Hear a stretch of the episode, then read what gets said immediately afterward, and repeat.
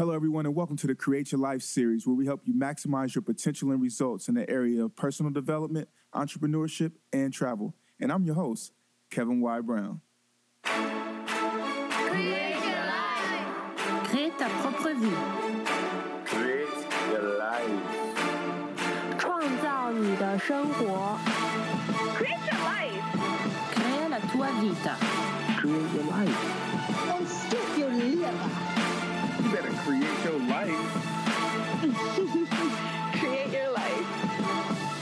Create la vie. Create your life. Create your life.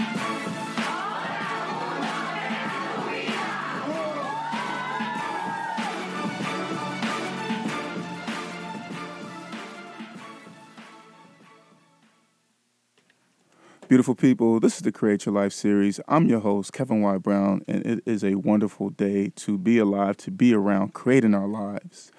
Uh, so happy to be here. And, you know, as you know, uh, last week had the opportunity to tell you about my 30 day goals challenge. So I want to ask you, what goals have you been working toward, and what goals are you reaching this summer? Um, you know, during my announcement last week, uh, I talked about, you know, taking an accelerated approach to attacking my larger goals and gaining momentum and consistency in my approach. You know, like I said, it, it's presented some challenging moments so far, but for the most part, you know, my hunger and my passion for getting the goals has kept me going. So why do I say this? Why do I want to make this a point? Uh, is yes, it's the summer and there's so much to do, and it's easy to bounce from week to week, filling up your days with fun trips and excitement and all the things summer. But you know what? We deserve those things, recreation, fun, and it's so important for your health and sanity, especially, you know, for entrepreneurs. But when you've really committed to your goals and your vision, you have fun for you. And yes, you know, you, you don't put your goals on pause. They should always be before you. So don't let too much summer fun distract you from what you really want in creating your best life. Because believe me, beautiful people, you can have both fun and do the work. So, you know, that's just a big focus for the summer is to make sure that while we're grinding, while we're making things happen, that we're still still putting in and, and making a great effort to make things happen and create our lives. So we're going to cut to a quick musical break and then we're going to bring on our guest who we have here who's all the way from Nashville, Tennessee. Uh, quite the diva, but also quite the one to uh, to build community and help people to uh, engage in healthy eating. So we have no other than uh, Miss Kia Noel Brown. Kia, please say hello to the Create Your Life series family. Hello, family. She's so modest. So, Kia, you're the community garden manager in Nashville, Tennessee, and you work for the National Food Project. The Nashville Food Project. Oh, sorry, the Nashville Food Project. Okay, so you've been a community gardener for about two years now. Yes, that's correct. What is the National Nashville Food Project? Um, so, the Nashville Food Project, um, we are a nonprofit organization with the mission to cultivate community and alleviate hunger by growing, cooking, and sharing food. And so we do that by um, having production gardens that we grow food in specifically for the food project and the kitchens that we then um, we take the food from the the gardens that we're at, and then we take it into one of two kitchens. We also get a lot of food donated to us um, from different grocery stores and restaurants. All of that gets whipped up in our kitchens and is then uh, created and turned into either a lunch, or dinner, or a snack, and then it's moved off to different uh, community partners that we have throughout Nashville, and all of that food is for free. Okay, now with with that, who are some of the people or the communities that you're serving? Because you say you guys serve about five different communities. Uh, Am I correct on that? Or Um, the so the part that I work with, uh, um, the community gardens, uh, which is kind of like a different aspect of the program. So the community gardens that we work with, yes, we do work with five different um, garden spaces, and each of the gardens looks a little bit different. They're either focused on immediate neighborhood, so really trying to get the people from the neighborhoods that we have a garden kind of invested into the community garden, really just building community, or we're um, um, working with new American populations of people. So um, at each garden, we'd have uh, some people from uh, Burma. We have we work with people from Bhutan, and then we also work with peoples from uh, Western and Central Africa. Okay. What is the actual point of community gardening? Um, so the point of community gardening um, is really one to bring people's focus back to the land and back to the earth, and really have people be connected with their food system. Um, it is also to bring people together um, to just like in our mission to cultivate community. So we would want we want to bring people together who might not necessarily know one another, especially like from the neighborhoods and uh, stuff like that. Really, just to get people connected to each other as well as the food source. One might say that there's a lot of grocery stores in different neighborhoods, and you know that grocery stores offer everything that you might need. So why, you know, how important is or why is urban agriculture that important then? Um, it's important for a couple of different reasons. So, with the new American population of people, a lot of the vegetables that they are used to eating and uh, growing, if they go to the grocery store here, all those vegetables are extremely expensive because they're exotic vegetables. And so, helping out those populations of people by helping them to be able to grow their own vegetables instead of having to go to the grocery store and spend um, ridiculous amounts of money um, for different types of mustard greens.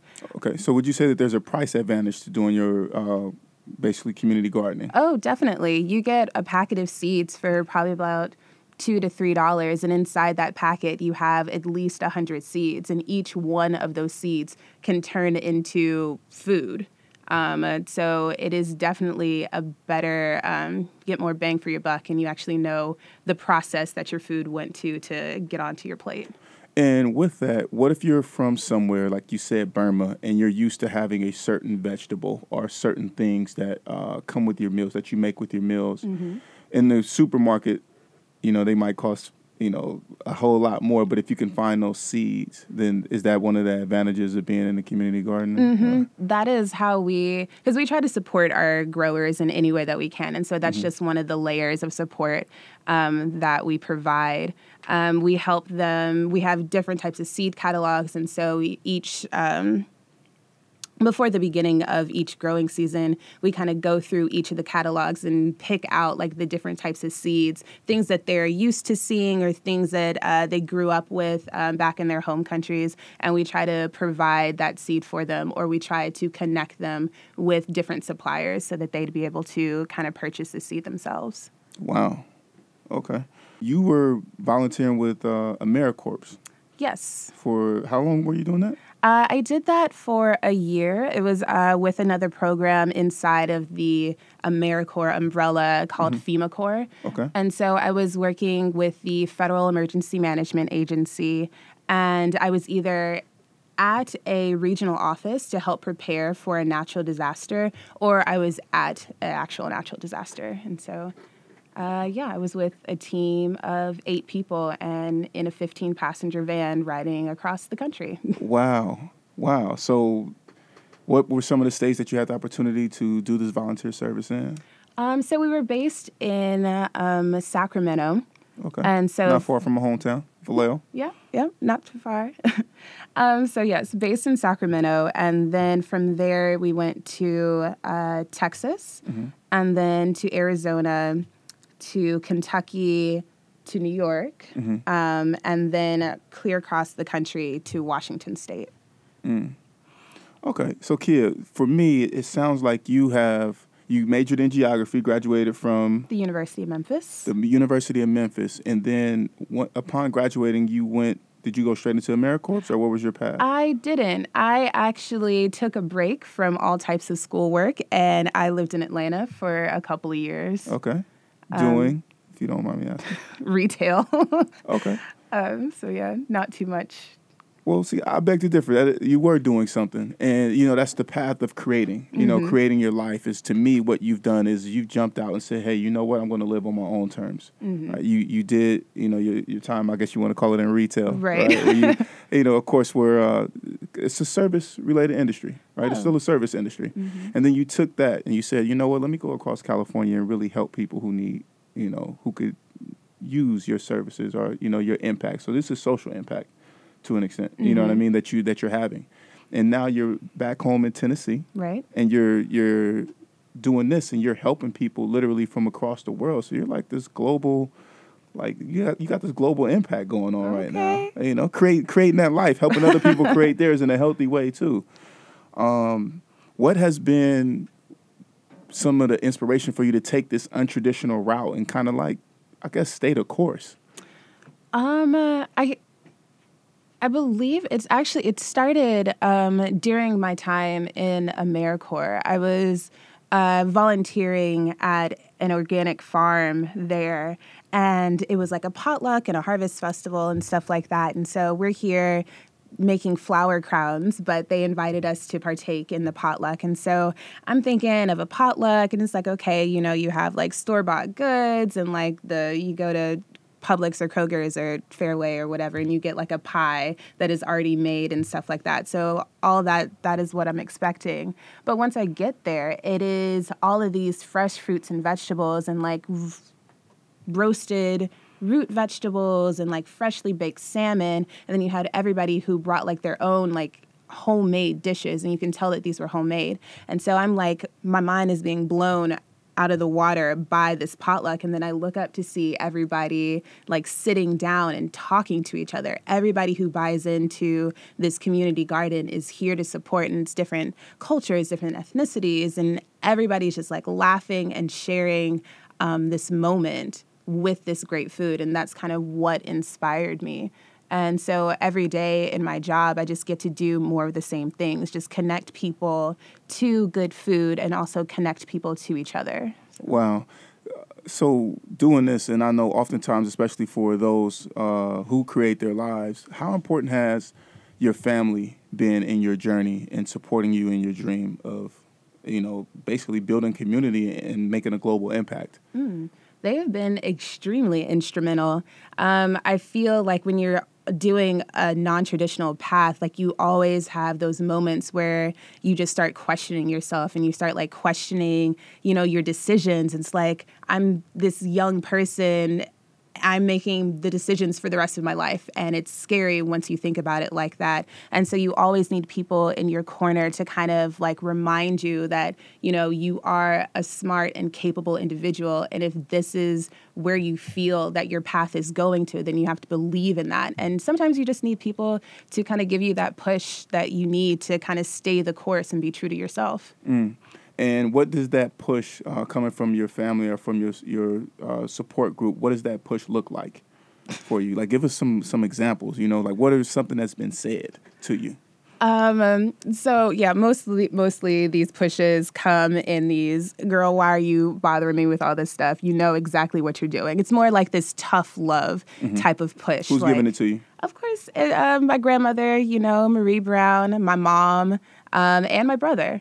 Um, so a lot of my immediate family just because I do a lot of second guessing. And so it's more so um, the push is, hey, you know what you're doing. Mm-hmm. You, I've been around, like, especially from like my grandmother and my mom, they're like, you know, we've been around so many different types of people, and what you're doing is okay. You don't have to have, and you don't have to lead a traditional life because you are not a traditional person. Right. And so, mostly just to stay true to yourself and focus on doing things that you love to do because eventually you'll get to the place where you need to be.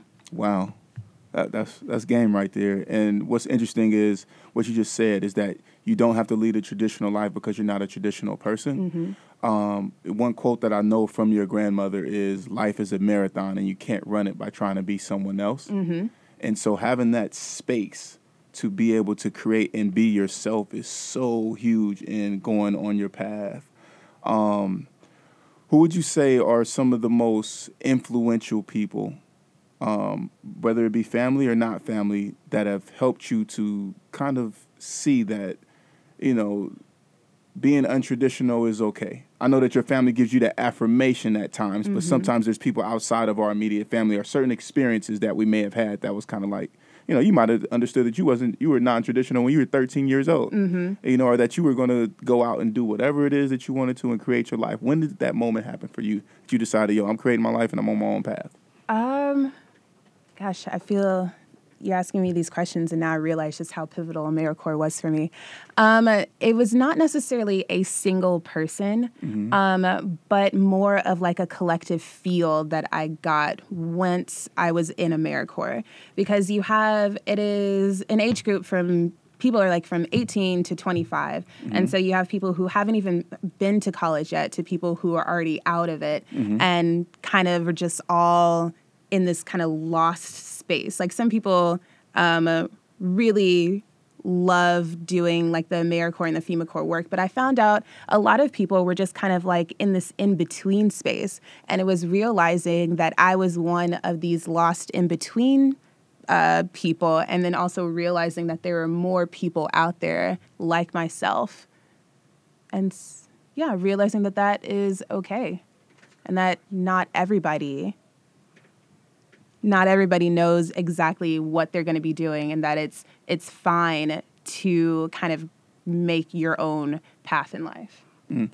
What would you say to somebody who's a non-traditional person who's creating their life? What what would you tell them that they should do right now? Um, I would say to kind of sit down, um, if especially if you don't quite know what it is that you want to do.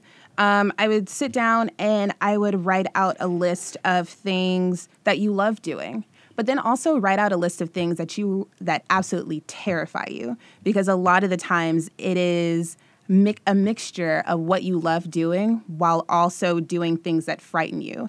Um, just because like when something frightens you it's like you're afraid to fail and so you always kind of get into the mind frame of not wanting to commit to something especially because like it's something that you really want and you don't want to fail at it so yeah just kind of being honest and being truthful with yourself and being oh and knowing that it's okay to make mistakes and that mistakes are a part of the journey i know it's all very like woo, but like mistakes are a part of the journey. So it helps to create the person that you want to be.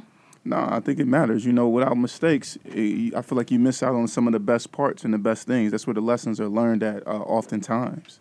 So that that really, really makes a huge difference. Um, what's your favorite food to grow? Um, um, I haven't grown it yet. I'm really interested in growing Brussels sprouts just because they grow like on a stalk. But I do, one of my great aha moments happened um, when I realized that green bell peppers and red bell peppers and yellow and orange bell peppers are all one bell pepper. Like you just keep it on the vine and it changes colors Oh, depending wow. on if you have like a green to red variety or if you have a um, a green to yellow variety. So Okay. yeah, that was a big aha moment. Okay, so here's a question, and we ask all of our guests this. What three things would you tell someone looking to create their best life? What three things? Hmm. Okay. Well, number one, I would say um, to not be discouraged if you're surrounded by people who already know what it is that they want to do. Um, to not um, have other people influence you so much so that you feel that you are failing in some point or in some manner. Um, second one, gosh. I feel like that first one was just, it's a major, for at least me personally, like that was like the major influences. Um, the major thing for me to learn in my life was just to like stop letting other people influence my decisions. And so it would just be that. Okay. So you got anything else for for our listeners for the Create Your Life series family for those that's looking to create their best life?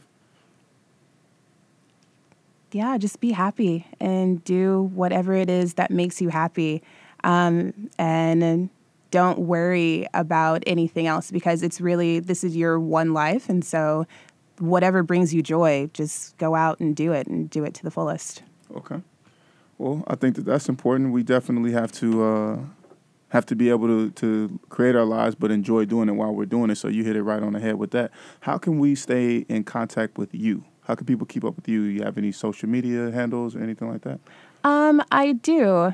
Um, so my uh, Instagram account is uh, Munchichi, M U N C H I C H I underscore 4782. And that's basically just me and the different things that I do inside of the garden. Um, you can also follow uh, the organization that I work for. Uh, it is the Nashville Food Project, and that is on both uh, Instagram and uh, Facebook.